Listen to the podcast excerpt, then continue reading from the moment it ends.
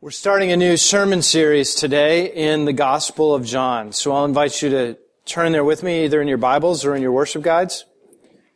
And we'll be reading the first 18 verses of chapter 1, which is known as the prologue.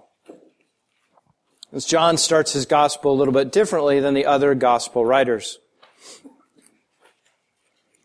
We've entitled our sermon series God with Us because uh, John is very much about stressing the reality of God being present with us, uh, preeminently in the person of Jesus Christ. So if you're able, I'll ask you to stand with me for the reading of God's Word. In the beginning was the Word, and the Word was with God, and the Word was God. He was in the beginning with God.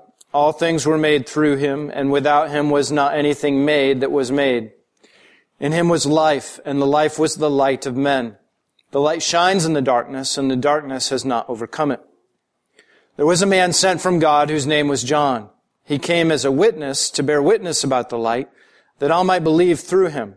He was not the light, but came to bear witness about the light. The true light, which enlightens everyone, was coming into the world. He was in the world, and the world was made through him, yet the world did not know him. He came to his own, and his own people did not receive him. But to all who did receive him, who believed in his name, he gave the right to become children of God, who were born not of blood, nor of the will of the flesh, nor of the will of man, but of God. And the Word became flesh and dwelt among us.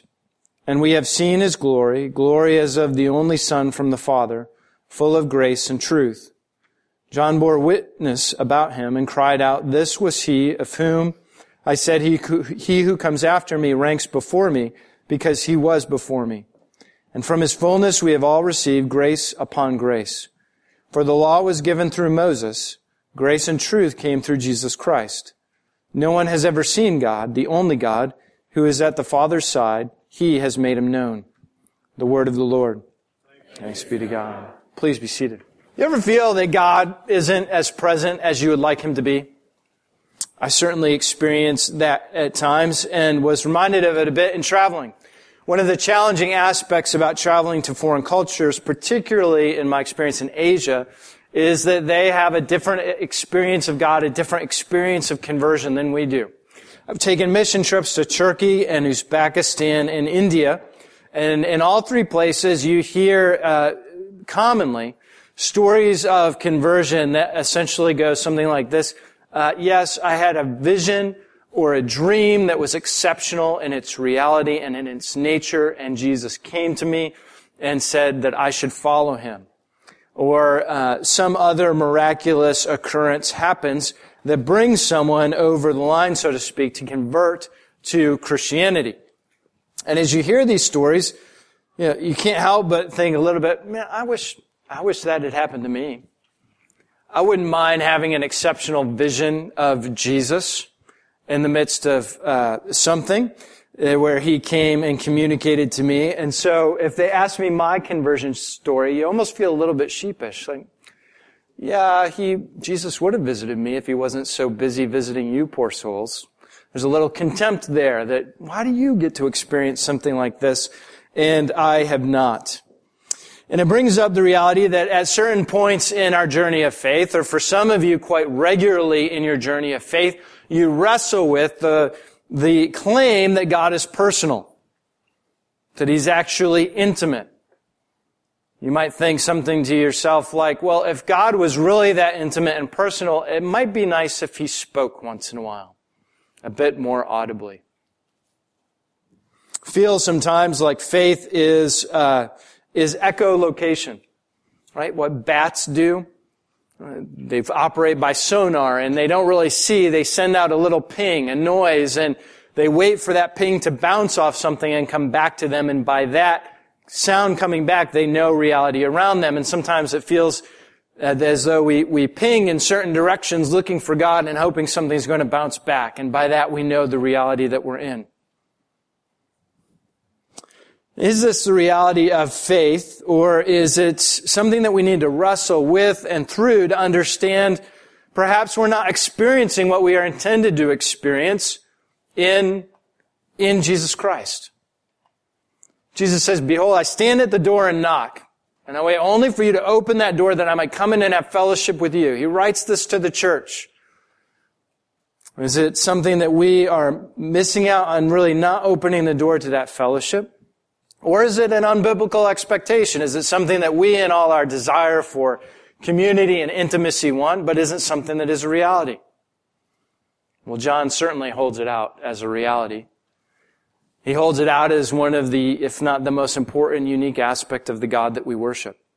And to not experience Him intimately and personally in Jesus Christ is to miss what is intended for us. Why is it so difficult for us to experience God's presence in that fashion?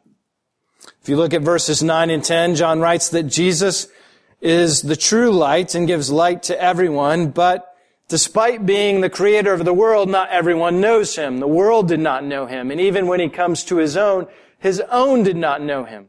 There's a lack of recognition. How this, could this be? Well, it's because the world prefers the darkness to light. And there's the reality that we prefer the darkness to the light. Is that not true? Is there not part of you that is more comfortable with darkness than with light? As we wrestle with John's teaching that God is both personal and present, we must also wrestle with the fact that we really, in some ways, prefer a God that is impersonal and abstract. A God that is impersonal and abstract is much easier to deal with. It's much easier to perhaps sin and forgive ourselves than one who is very personal. This isn't a very complicated idea. If you think about any relationship, it tends to be characterized in that fashion. Right? If I'm in a relationship with a person and I want to argue for something, by being, virtue of being in a relationship, that person can then push back on my interpretation can say something contrary to me rather than if I was just arguing, say, with a law or a code that doesn't really argue necessarily back to me in that way. Or if I'm in a relationship simply with a law or an abstract principle or I'm thinking about my ethics, it's easier to break that, to do what I want to do, rather than if you think about it in the context of a relationship. Right? Do you not do this all the time where you you think, oh, I'm going to break this code. I'm going to do something that I shouldn't do. It's not that big a deal. I'll be forgiven. But what if you start thinking about the disappointment of the person who has laid down his life for you? Doesn't that make a, put a dramatically different light upon what you're considering doing? What has been revealed in Jesus Christ and the relationship that is offered is a wondrous thing, but we have to realize that there's part of us that pulls back from it because it makes it much harder to sin, to rebel, to do what we want to do. How you relate to God also affects how you relate to other people. Right? Think for a moment. If, if I, if I think about my relationship with God, and you do this frequently, and I do it frequently, we often go down a road where we say, well, what have I been doing? What have I not been doing?